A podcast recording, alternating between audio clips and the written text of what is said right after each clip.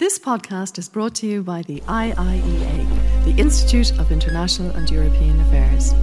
Join the discussion on IIEA.com and access our engaging videos, blogs, and podcasts. Thank you very much, um, and uh, good morning, everyone. Uh, and thank you for the opportunity to speak to you on this historic day. 16 years ago in Dublin, we had a day of welcomes as we marked the formal accession of 10 new countries into the European Union under the Irish presidency. That day, 75 million people became EU citizens, and it was a transformative moment for our union and our continent. Back then, we would never have foreseen the day that one of our member states would leave us. However, that day has arrived, and it is today. We gather to discuss Ireland and the European Union after Brexit, knowing, of course, that Brexit is still not done. We're now entering a period of transition as the negotiations commence on a new partnership, a new alliance, a new bespoke relationship between the European Union and the United Kingdom.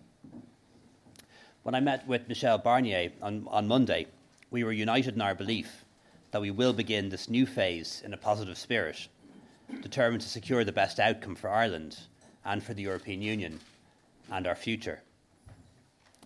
So, tonight, when the clock strikes 11 pm, the United Kingdom will leave the European Union.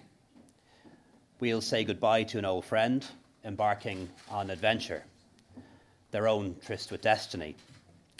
We do hope it works out for them, but if it does not, there will always be a seat for the United Kingdom at the European table. As for us, I'm ambitious about the future EU UK relationship, but I also think we need to be realistic about the dangers. We need to start this new relationship between the EU and the UK on a firm and honest footing, and that means a level playing field. This is very much in Ireland's interests, as well as that of the Union as a whole.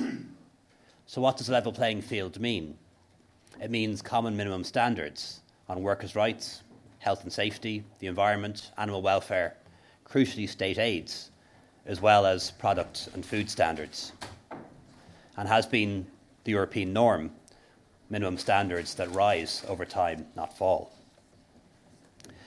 I think this morning is an opportunity for all of us to remember what Europe stands for and where we go from here. The idea of Europe has always been inspired by a spirit of optimism and a belief in a better future. Europe allowed us here in Ireland to take our place among the nations of the world. So today is bittersweet for all of us who believe in the idea of a united Europe. Our sadness, however, is tempered by what we have seen over the past three years. And although the European Union has been tested in the past decade by the rise of populism, the financial crisis, and Brexit, it did not break and in fact, in my view, has come through stronger and more united than ever. Today, we're particularly grateful to the European member states for their solidarity and support during the recent Brexit negotiations. And I'm glad to see some EU ambassadors here today, and I hope you'll convey our words of thanks back to your capitals. What we saw over the past three years is proof positive that small countries benefit from, from membership of the European Union we don't get swallowed up. Rather, we are partners. So, this morning is an opportunity to remember what United Europe stands for as we imagine the Europe of the future. The ideals of European unity, freedom, peace, and solidarity, are perhaps best expressed in the words of Schiller, put to music by Beethoven, proclaiming our shared values and our unity in diversity. They suggest that the abiding friendship can transcend human frailties and weaknesses and help us to achieve something much greater. I'm struck by the fact that over the past few years, we've seen again the power of an abiding friendship in action. A friendship that brought peace, reconciliation, and prosperity to Europe and has helped to protect peace here in Ireland as we went through this first difficult phase of Brexit. The UK leaving is not a cause of celebration for us, there will be no issuing of commemorative coins for this event. But we do celebrate the solidarity that has been shown by our EU partners, and we say thank you to our fellow Europeans. Over the past two and a half years, I've travelled across Europe, meeting fellow heads of state and government to discuss Brexit and the challenges it has brought to the island of Ireland. I think I've been in every Prime Minister's office at this stage, and if I haven't been in theirs, they've been in mine. And I'll never forget the reaction of the people I met. Those who inquired every time we met about the progress of Brexit, what I thought would happen next, and wondered what it would mean for my country. Those who worried about peace on the island of Ireland, those who came here to visit the border area, and the kindness of those who shared our concern and wished us well. And I have to say, I was humbled by their generosity of spirit and the evidence in every European city of how international interests had replaced narrow national ones. So today we say thank you to the European leaders in our member states and also to the EU institutions, the Parliament, the Council, and the Commission, who made Irish concerns their own and stood with us to achieve a deal that protects the hard earned peace on the island of Ireland. We say thank you to the people of Europe who understood our fears and took our hopes and concerns into their own hearts. European unity started as an idea, it became a dream, and then became reality. The solidarity and abiding friendship we've received over the past three years is further proof that that European dream is durable. It can withstand whatever is thrown at it, and it is strengthened by coming through trials together. And with the ongoing rise of populism and nationalism in many European countries, there will be more trials in the future, I believe. As Taoiseach, I've seen the strength and unity of the European Union and how much we can achieve when all member states, all 27 of us, think together, work together, and have common objectives and goals. When Europe acts as one, it is a truly powerful force for good in the world. United we stand, but divided we achieve little. So the next step is to negotiate a future relationship, including a free trade agreement between the European Union, including Ireland, and the UK, one that protects jobs, businesses, rural and coastal communities, and our economies generally. The UK would like to see a trade deal this year, and I believe that is possible, particularly if the new trade deal brings about arrangements that are very similar to the current ones. It will be difficult, though. But in the withdrawal agreement, there is an option that the Joint Committee can agree an extension if needs be. Now, I know the British government has ruled that out, but it is still there in the withdrawal agreement should the British government and the EU come together in a joint committee and decide that an extension is needed. On our side, we know it's going to be a pretty rocky couple of months. The European Council at the end of March is going to be crucial in that regard, and we need to get down to business very quickly, trying to get the trade deal which is essential for the Irish economy, and of course for Britain's. We want free trade with the UK, with no tariffs, no taxes, no quotas, and as little bureaucracy and as few checks as possible. But no matter what happens, there will be some bureaucracy and there will be checks because things cannot be as they were before. I'm adamant that our future partnership with the UK must go beyond trade. It needs to cover a broad range of issues, including fisheries, for example, security, our universities, cooperation on research, and economics generally. I'm confident that we can get a good deal. And the good news is that I don't think the two parties are actually that far apart, further apart in rhetoric than in substance. The EU on the one hand, and Britain on the other, broadly agree that we want there to be no quotas, no tariffs, no taxes, and the minimum amount of bureaucracy and checks possible. And that's really important in Ireland for our exporters, our businesses, our agri food sector, our rural economy, our coastal communities, and the 200,000 people in all parts of Ireland whose jobs depend on trade with the UK. However, we have to be realistic about the dangers as well. A failure to secure a trade deal would be a major threat and an existential threat to our economy in 2021. So we do need that deal.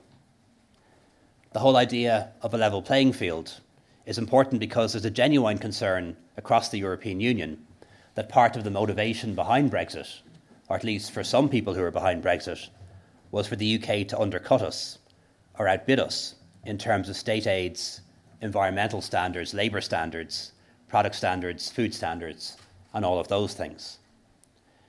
When I met with Prime Minister Johnson in Belfast recently, he reassured me that this was not the case, that that was not the kind of United Kingdom that he wanted to lead as Prime Minister. But we need that written down in law so that there aren't misunderstandings in future. And we need a mechanism to adjudicate disputes and enforce those adjudications. Today, I think, is also an opportunity to reflect, to think a little bit beyond Brexit, and to think about the future of our European Union. Past generations, I believe, knew instinctively that, that a united Europe was a good idea. They knew it could bring an end to centuries of war in our continent, that it provided a pathway for peace, democracy, and the rule of law, for free markets and prosperity, after the horrors of World War II. Particularly those who lived on continental Europe said no more war, and the European Union allowed France and Germany and other states to put aside generations of conflict in favour of cooperation. And for those who lived behind the Iron Curtain in Central and Eastern Europe, the European Union was always the light, the hope, the possibility that communism could be defeated and democracy, the rule of law, and the social market economy brought to their countries too. But for younger people, those younger than me, the horrors of World War and the evils of fascism and communism are not in their memory. So, to make sure that the next generation continues to hold to that belief in European unity, we need to make sure that Europe has a new project, a new raison d'etre for the future. And I believe that can be by dealing with those challenges that can only be overcome by collective multilateral action. Climate action is first among those, but others, incur, others include things like security, for example, and the regulation and taxation of large companies, many of which are now larger and more powerful than nation states. In my conversations with President von der Leyen, I've commended her on, her on the leadership she's shown when it comes to the European Green Deal and assured her that she will have a friend and ally in Ireland in driving that forward. I believe that the European Green Deal isn't just a good environmental policy, it's also a really good economic policy as well. And we should strive as a European Union to be among the first to adopt new technologies, and more importantly, to be the people who invent them. It has the potential to unlock a new wave of investment, innovation, entrepreneurship to provide the economic opportunity of tomorrow. We face global crises and will be judged in the future by the decisions that we take today.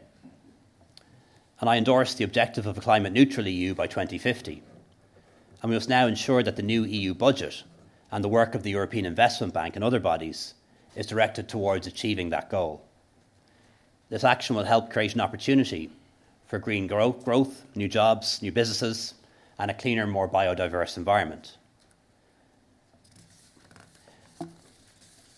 The transition to a climate neutral Europe will require significant public and private investment.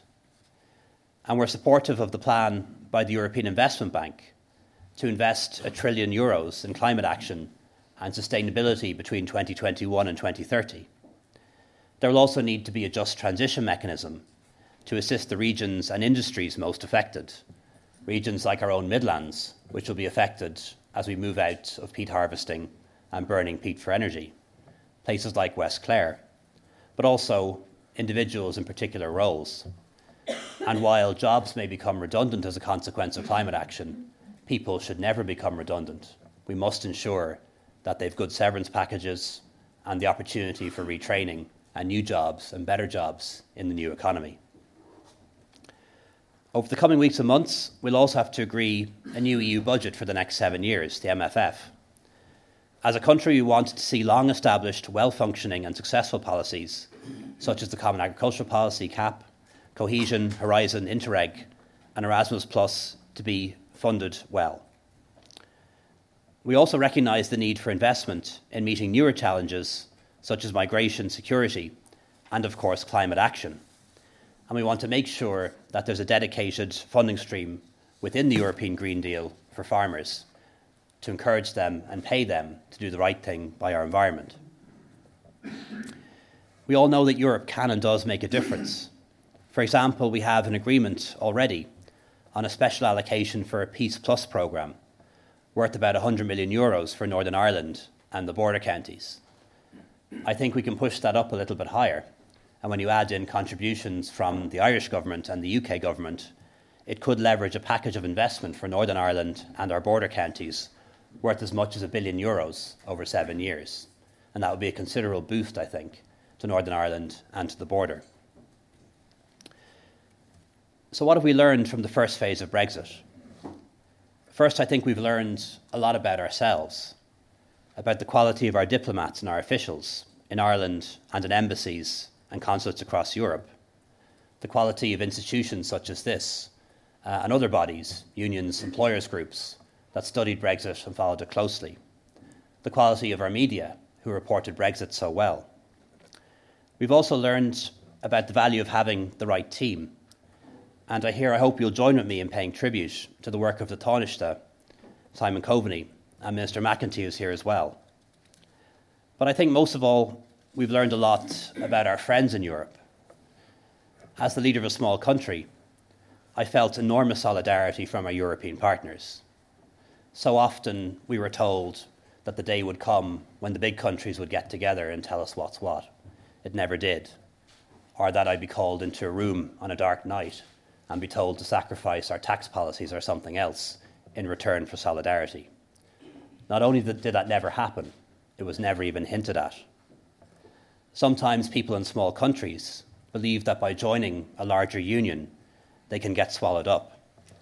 I think the past few years have demonstrated again that the European Union is a union of nations as well as a union of peoples, one in which small states are protected and respected and being at the heart of the European Union doesn't make us one scintilla less Irish. I do profoundly regret that the UK is leaving, but I absolutely respect their decision to do so. I'm certain that no matter what, both we, both Ireland and the EU more broadly, will continue to have an abiding relationship with our nearest neighbour, the UK, a real partnership in terms of politics, security, and the economy into the future. Our objectives as Ireland and Europe for the first phase of Brexit have been met. Citizens' rights are protected for those EU citizens living in the UK and for UK citizens living in the European Union.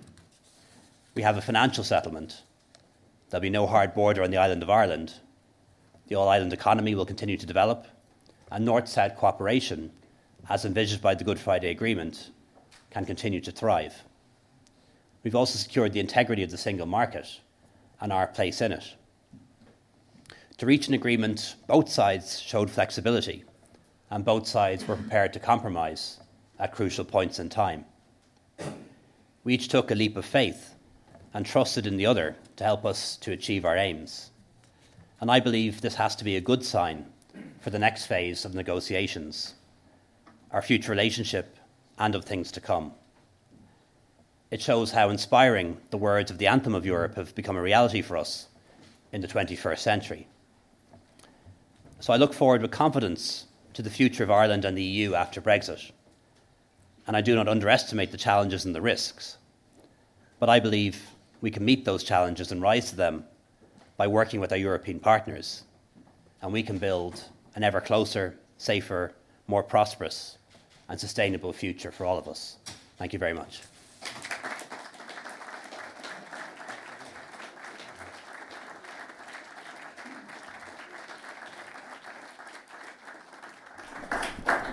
Thank you very much, Taoiseach. I'm now going to open these proceedings to the floor and I'll take person there. Name? yeah, uh, Ronan Tynan, a filmmaker and member of the Institute. Uh, Taoiseach, I just want to ask you about promoting European values and human rights, which you spoke very eloquently about there.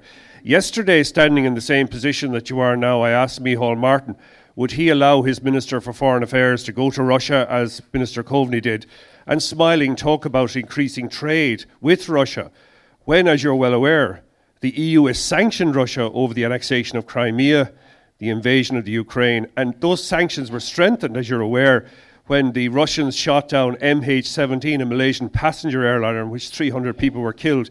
But Taoiseach, at that time, which is the reason that I was really upset about that. Ronan, the, I think you're coming to a question. Oh, yeah, question. The question is, Taoiseach, at that time, quest, uh, Taoiseach, uh, the Russians were bombing hospitals in Syria. And the minister could not have been unaware of that fact. And I would put it to you, as a medical doctor, do you have any words of support and solidarity with medical doctors being bombed in Syria, doing the job you did? And I would put it to you as well would you not feel a deep sense of betrayal if you had seen Minister Lavrov smi- or Minister Coveney smiling with Lavrov at a time when they are watching their colleagues being murdered and wounded, doing those life-saving jobs that they have in the most dangerous place on earth? Thank you. Thanks very much. Um, I think you started your question uh, by talking about European values, and I think sometimes people misinterpret the term uh, European values or European way of life uh, seeing it as some sort of superior thing or, or almost European nationalist uh, concept. It, it's not really. Uh, like for me, uh, the European continent is different from other parts of the world, and we do have distinct European values. We have the European social market economy. That's not the way America works. America is an unbridled free market economy. China has a form of state capitalism. Um, we're a continent that believes in equality between men and women, not the norm in most of the world a continent that believes that democracy and the rule of law uh, are the norm. Uh, and that is not the case uh, in much of the world, including Russia, um, which doesn't subscribe to European values, in my view. Uh, it's not a social market economy. Uh, it doesn't respect uh, not least for people who are LGBT. it is not a functioning democracy and doesn't abide by the rule of law. And for those reasons, we have to be unafraid uh, and challenging countries like Russia, some of the countries in the Middle East, uh, in other parts of the world that don't ascribe to these values. Um, but I don't believe in a policy of boycott. Um, we have sanctions on Russia, sanctions that we've renewed, and I supported renewing them. Um, but I don't believe a policy of boycott would work, uh, and that means engagement. Uh, so, yes, we will engage with Russia into the future, but not for a second does that mean us turning a blind eye uh, or failing to raise with them uh, our objections to what's happening in Ukraine, um, what's happening in Syria, uh, or the violation of human rights within that country itself. Thank you. Question over there. Uh, possibly don't need the microphone. Uh, Blair Horan, uh, member of the Institute. Uh, thanks very much, Taoiseach, for your presentation. Just on the level playing field conditions, I mean, some of the speculation has been that in areas like state aid and environmental policy, it might be uh, dynamic rather than non-regression. And I'm just wondering, in the overall scheme, including in terms of social and employment policy, is the Irish position that it should be dynamic alignment on all the level playing field conditions, or what areas are you possibly talking about non-regression? Just the Irish position, just, just in, particularly incident, uh, dynamic alignment mm. on social and employment policy as well as the other areas. Yeah, like, like the Irish position will be that, uh, that what we want is dynamic alignment uh, rather than non-regression. I think the UK would agree to non-aggression, non-regression, rather than non-aggression, but non, uh, uh um, non-regression. Um, and you know some, something something Prime Minister Johnson says to me, and you know it's absolutely a fair comment. He says, uh, you know, do you really think that a, you know a wealthy, prosperous Western European country like the UK is going to have lower uh, wages than say Bulgaria or Romania, and you know, of course they're not. Um, so it's not so much a concern around uh, re- uh, um, regression that we would have in that area, um, but it is that over time um, that we could become disaligned uh, because European standards tend to rise. You, you know, if, if, you look at one of the best things the European Union has achieved, instead of race the bottom unfair competition among member states that gets corrected for through tariffs and barriers, uh, we've set a common set of minimum standards in lots of areas, but they're rising standards. Uh, and you, you know the, the, Gothenburg Pact and the European Social Policy, all these things, the social chapter, are all part of that. And by agreeing a set of common standards, they can rise. And there is a risk that the UK um, may depart from that. Uh, and so, so my like it doesn't have to be absolute, but my, my overall idea of a level playing field would be one of common minimum standards that continue to rise. Um, So that is, I suppose, another way of saying uh, dynamic alignment. And we do need to bear in mind that the UK is not Canada. Um, you know, the kind of undercutting and unfair competition um, that could happen with the UK is quite different. You know, Canada is very far away, um, and there's a big ocean in between. So I think we need to bear that in mind when it comes to the next set of talks. Uh, yes, the new trade deal might resemble Canada, um, but Canada is not the UK. Uh, the UK is right here on our doorstep, uh, and it's 60 million people, so it is different. Thank you. There's a question down at the back there, I'm told. Thank you, Taoiseach, and thank you today uh, for hosting this very important um, uh, discussion. My name is Selena Donnelly. I work with Trócaire. Um, we work overseas with communities that are experiencing the worst impacts of the climate cri- crisis that it, they have contributed the least to. Um, I was very glad to hear you prioritise the need for collective action on our climate and biodiversity crisis. Um, my question is uh, if re elected, um, will you ensure that Ireland um, immediately joins the group of EU member states that are calling for an increase in the EU's 2030 climate targets to at least 55%, aiming for 65% reductions in line with the latest findings of the Intergovernmental Panel on Climate Change, and deliver an 8% a year annual reduction in emissions in the lifetime of the next government? Thank you. Um, uh, to, to, give you, to give you a straight answer, I, I, it's not a straight answer. I'm going to give you an answer of yes and no. Um, yes, we're absolutely uh, part of the group of European countries that wants to show more ambition on climate action. Uh, we're among the EU states that have signed up to being uh, carbon neutral or climate neutral by, by 2050. Um, in our own climate action plan, we're predict, predict, predicting or planning for a reduction in our own emissions of somewhere between 2 and 3% a year. Um, and we set out in the Climate Action Plan how we believe that can be achieved. Um, now, that is being challenged. Uh, you know, the main opposition party is saying to us that uh, our targets are not realistic, particularly when it comes to electric vehicles. Now, I don't agree with that. Uh, I think it is possible to get to a million electric vehicles by 2030. I've seen how quickly new technologies like smartphones get adapted. You know, it's not a straight line curve. It, goes like this. You know, almost nobody has one, then everyone does. You know, take WhatsApp for example. I'd say every family in Ireland ha- has a WhatsApp group at this stage. Every second one does. Almost nobody did a few years ago. Um, but the point I'm getting to is we've set a target uh, of reducing our emissions by two to three percent a year, which would uh, be enough to honour our obligations under the Paris Accords. And we just about know how we're going to do that. Um, and people are critical of how we think we can do it. They're actually saying that when you break down that 2 or 3% to actual things like the number of electrical vehicles, that we're being overambitious. Um, so, how could I commit to 7 or 8% without knowing? We just about know how to do 2 or 3. How can you commit to 7 or 8 until you actually have some good idea as to how you'd actually achieve that? And 8% a year over the period of uh, a government, assuming it goes full term, is a 40% reduction in, in emissions uh, I think it would be absolutely desirable and right uh, to aim for that and achieve it. But before you could commit to that in law or in a genuine, meaningful way, you'd have to be able to show how you do it. And you'd have to understand what the impact would be on people's livelihoods um, and on their jobs and on poverty. And nobody who's asked me so far to sign up to a 7 or 8% um, target per annum or 40% over five years has been able to show me even a three or four page document that shows how that can be done uh, and what the impact would be on our society. Thank you, Taoiseach. There's a question over there.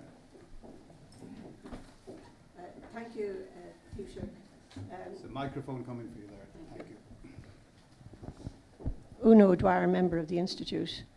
Uh, yesterday here, Micheál Martin uh, stressed the importance of connecting Europe and its citizens and some years ago at the IIEA meeting in Brussels, you, uh, to which you spoke, I also asked you about communicating Europe.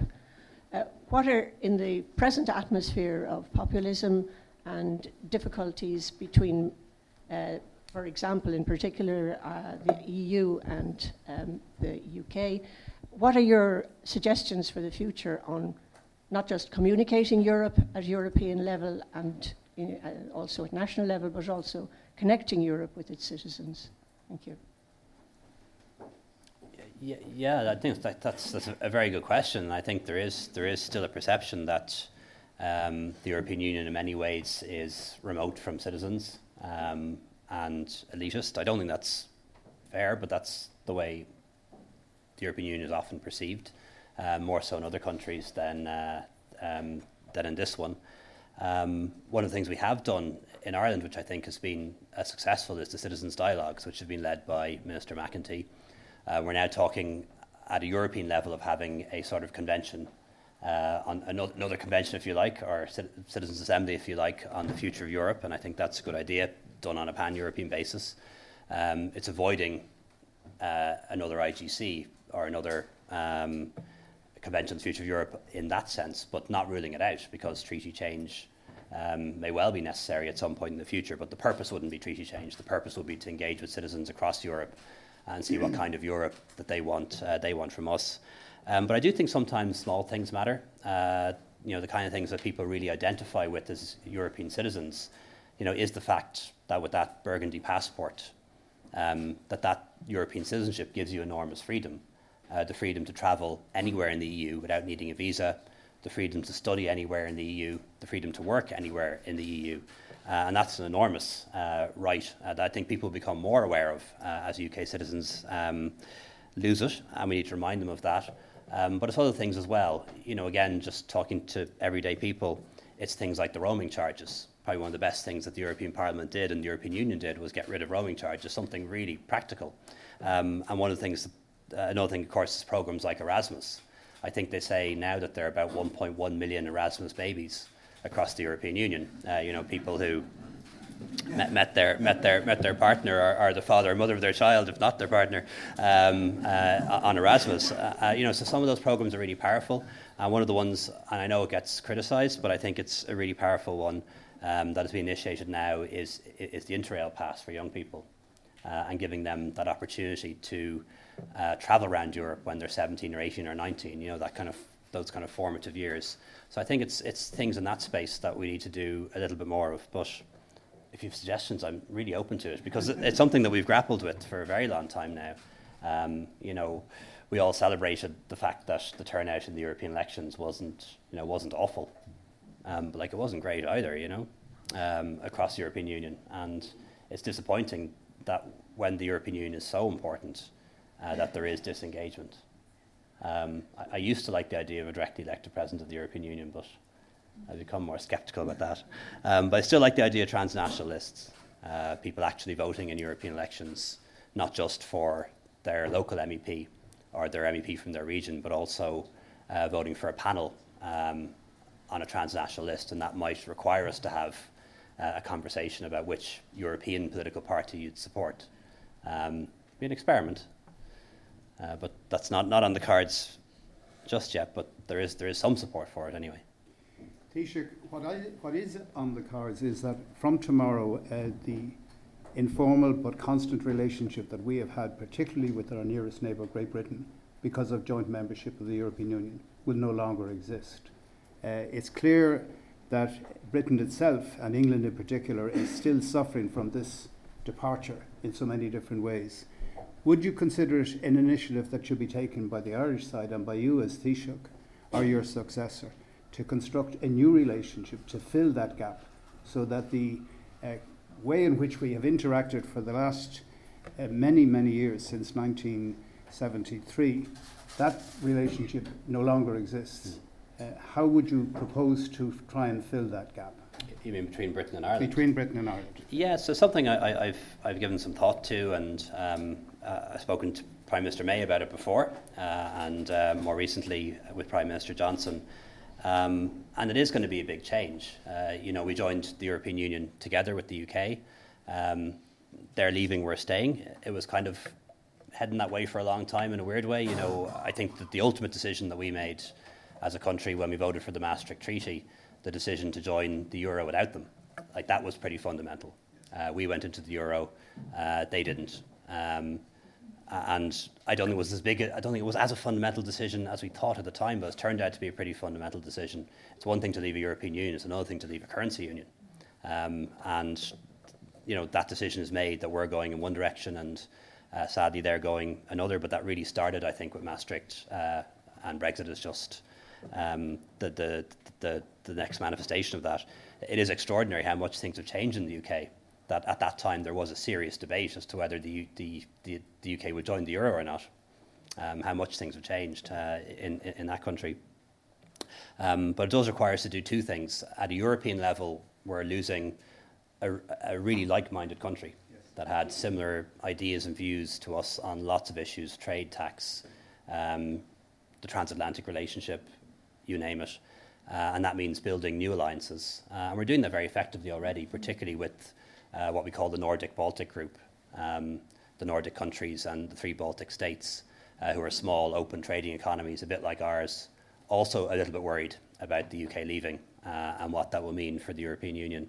Uh, and that works very, very well on finance ministers level already, and we do it in a slightly looser arrangement um, at, at head of government level.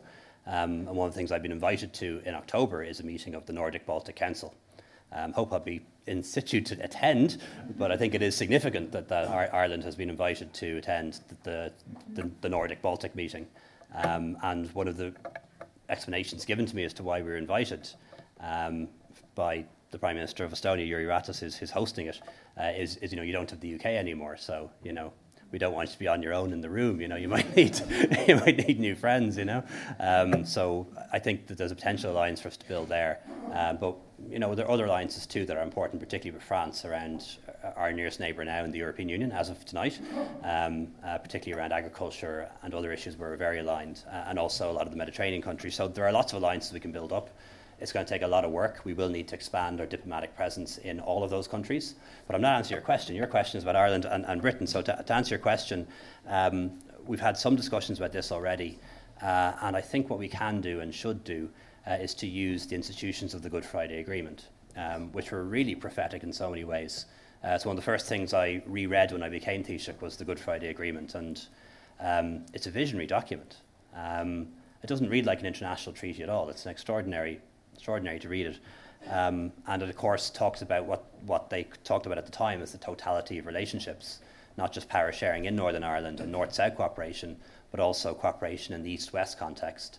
And there's the two institutions there the British Irish Council, which involves Scotland and Wales and, and uh, Channel Islands and Isle of Man, but also the BIIGC, uh, the British Irish Intergovernmental Conference, which has been underused uh, in the past. And um, Boris Johnson talks about beefing that up. Uh, and I think that's the right approach too. Uh, that we uh, use that institution that already exists in the Good Friday Agreement and strengthen it and use it as the um, pivot around which we can strengthen relations between Ireland and Britain. perhaps, you know, meeting in a planned way, maybe every six months. Maybe one thing I've suggested is, is, is that every year we should have like a, almost like a joint cabinet meeting uh, between the British cabinet and the Irish cabinet. The French and Germans have been doing this for ages. Uh, we could do something like that, uh, and that will help to cement uh, the relationship. The other thing is is expanding our own presence uh, in the UK, which has happened already.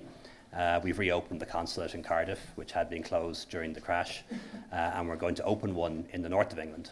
Uh, haven't decided yet whether it'll be Liverpool or Manchester, uh, but again, strengthening that relationship too. Taoiseach, you've been very generous with your time, and I know you have a busy schedule, but there is one more question that is being put, I gather, from the floor. Do we have a question? You could indicate your name. Uh, Chevelle Toner, uh, thanks Taoiseach for coming. Uh, you talk about the importance of the Erasmus programme and how it is important for Irish students to go abroad, but it also is important for students from Europe to come to Ireland. But with increasing costs for that, with rents being atrocious at the moment, travel expenses for students, just everything, SUSI, not increasing, how do you plan to attract these students with our institutions becoming more overcrowded and receiving less funding? Yeah, well, we, we are, we are actually attracting a, a lot of international students to, to, Ireland. I don't know the exact figures, but um, uh, there's been a substantial increase in uh, the number of international students. Um, coming to Ireland, not all from the European Union by, by any means. Uh, I think one of the pluses, one of the silver linings, if you like, from Brexit um, uh, is, is that more Irish students might choose to do their Erasmus year not in the UK. Now, it's possible that the UK will stay in Erasmus, but if it doesn't, we might see more Irish students uh, studying in Spain and France and Italy. I think that would be a plus and would probably help to improve our language competencies as well. And perhaps we'll have more interest um, from EU students in coming to Irish universities rather than British ones, particularly those who want to perfect their English. Uh, Irish universities might become even more attractive than, than they are now. Um, but the point you make is, is a very valid one around the cost uh, of, of being a student here in Ireland, um, and not just the cost of education, but also the cost of travel and housing, which is impacting uh, on, on, our, on our own citizens as much as it does on students coming here to visit. Um, actual funding for universities, I think, has gone up by about 25% over the past three or four years. It hasn't been cut. I know the number of students has got, gone up as well, but I often hear that, that, that said that funding for higher level has been cut. It hasn't. Uh, it's gone up by 25%, I think, in the last couple of years. And we also have 300 million set aside from the surplus in the uh, National Training Fund uh, for that, and that's there to be uh, deployed. Um, in our own manifesto, we have committed to increasing the thresholds for SUSI so that more people uh, will qualify for um, uh, the student grant. Uh, we're also proposing that there should be no increase uh, in the student registration fee over the course of the next five years, which I hope would give um, some reassurance to people around costs. and as well as that, I think when it comes to accommodation, what we really need is to support our universities to build a lot more on site accommodation. Uh, there's a huge amount of student accommodation being built uh, in all our cities. Uh, it's cropping up everywhere. Uh, it's very welcome that we have it um, because it is freeing up uh, housing and rental properties for others. Uh, but it's also generally very expensive, and most of the people in it um, are international students um, who must be relatively well off because they're able to afford it. Um, and that's not a criticism of student accommodation or international students by any means, but it's not providing the low cost cost rental type accommodation that we should be having, uh, and that should be happening on our campuses. Uh, and when I visited campuses uh, all over Ireland, from ITs to universities, they all seem to have plenty of land, or a decent amount of land, uh, with a few exceptions. Uh, so I think one of the things that we should do in the next government, uh, having tried out cost rental on publicly owned sites like the Enniskerry Road and going to do it in Emmet Road, one of the obvious places where we could really make a big impact on cost rental uh, is by building uh, accommodation on the campuses of our ITs and universities, uh, thus providing uh, accommodation for students at a lower rent, but then that also affecting the market and, ha- and requiring the market off campus to respond to that by not increasing rents or having lower rents as well. Taoiseach, thank you very, very much indeed. I'm informed that you now have other commitments to make and we wish you all the best. Thank you very much. Nice, Thank you. This podcast is brought to you by the IIEA, the Institute of International and European Affairs. Join the discussion on IIEA.com and access our engaging videos, blogs, and podcasts.